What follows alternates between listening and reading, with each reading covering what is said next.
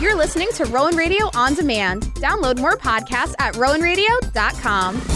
The following program does not represent the views or opinions of the staff or administration of Rowan University or Rowan Radio, 89.7 WGLS FM.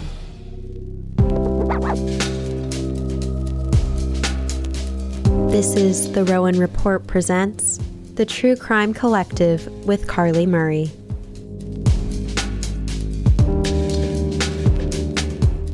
Imagine being tricked into thinking you're hanging out with friends, instead, facing a night of torture and brutality.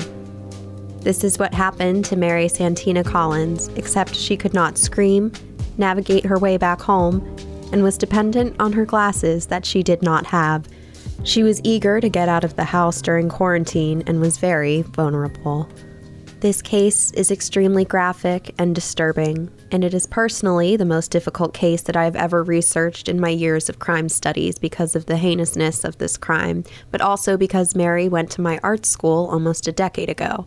I initially learned about this tragic incident through mutual friends. Her story is just now beginning to get national attention, but it is not very well publicized considering the extreme nature of her murder and her family's incredible efforts to share what happened. When I asked Mary's grandmother, Mia Alderman, if there was anything that I should not include in this podcast, she said, Let the world see what they've done. It was the very beginning of the coronavirus lockdown in March 2020 when Mary took an Uber to hang out with who she thought were new friends, and her grandmother begged her not to go. Mary was a beautiful and ambitious 20 year old with a loving family and a passion for music and visual art. She loved makeup, fashion, cooking and trying new foods, photography, and was a natural empath. Mary also had 22q deletion syndrome, which impaired her speech, learning abilities, and cognitive functions. She was extremely petite, shy, and trusting. With her wide range of passions and creative interests, Mary would play guitar self taught and sing despite the difficulties that her internal cleft palate presented.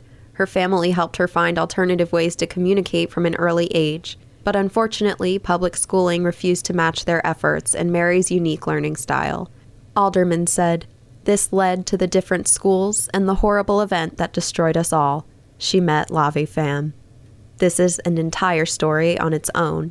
The education piece is a very, very difficult journey for the 22Q kids, including emotionally and socially, even though so many are musically and artistically gifted. La Vie Pham is currently 24, two years older than Mary, and they dated for several months after he pursued her online. According to Alderman, he was fully aware of how protective her family was and met them, but Mary broke it off because he was participating in activities that she wasn't comfortable being around. In particular, he had a friend named James Salerno. Salerno is currently 22 and has a prior conviction of DWI and felony marijuana possession from 2020.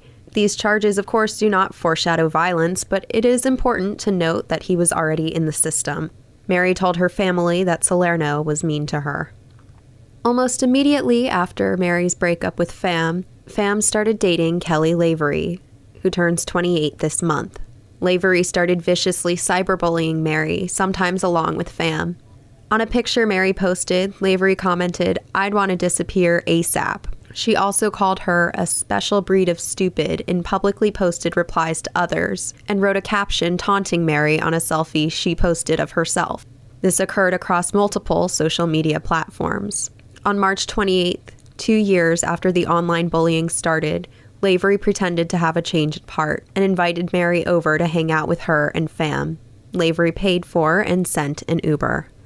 They planned to get sushi, which was one of Mary's favorite foods, and even posted a video of the three of them together on their way to Lavery and Pham's apartment, a complex called The Yards, where Mary thought they would have a movie night. According to several accounts, she did not know that Salerno, Pham's friend, would be there, or she would not have gone. As I mentioned, Mary was very close to her family and would never abruptly drop all contact. When Alderman could not reach her, she went to the Yards apartments, and Lavery said Mary left. They even allowed Alderman to briefly search the apartment. Although she didn't see any evidence of Mary, she knew intuitively that she was still there. She filed a missing persons report with the Charlotte Mecklenburg Police Department. According to Mary's family, insinuations were made that Mary was likely out with a boy and that she had done this before, to which her family explained was uncharacteristic of her. This information came from Lavery and Pham. Missing persons detective Joshua Gaskin was assigned to Mary's disappearance.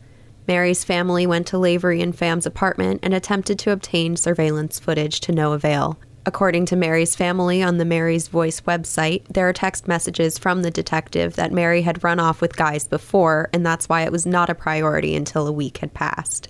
They did not think she was in danger. Pham did not let police inside when he answered the door, but allowed Mary's mother into the back room where she observed a figure under a blanket.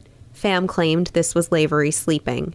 Posters were printed and search parties were organized to find Mary, but her family insisted that they already knew where she was. Lavery and Pham said that they felt threatened by the questioning.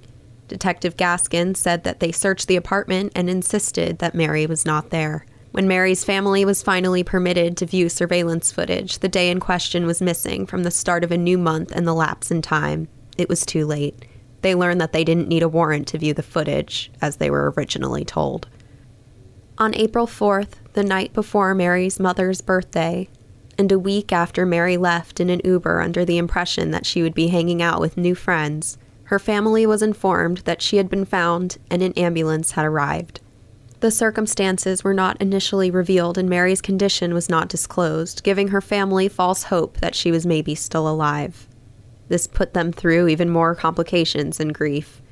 Alderman turned to local hospitals only to receive a call from her son in law telling her that police were at the residence. When she got home, she was told the devastating news.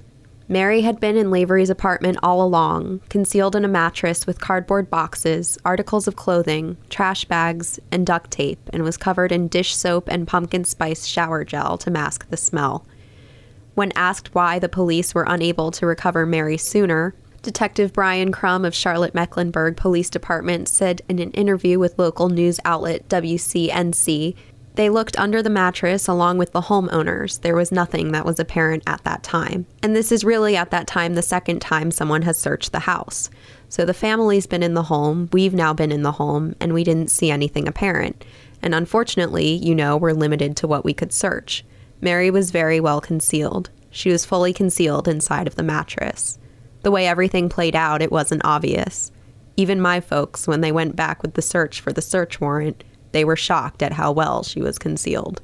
Allegedly, Salerno enlisted the help of a recent Tinder match to conceal Mary, a now 21 year old named America Deal who had been hanging out with Lavery and Pham at the apartment the prior week. In a statement, Deal said that when she entered the apartment, that Lavery, Pham, and Salerno were allegedly participating in heavy drug use with an assortment of substances. She denies any participation in the murder, and she has only been charged with the cover up. Deal said that she was threatened into helping cover up the grisly scene.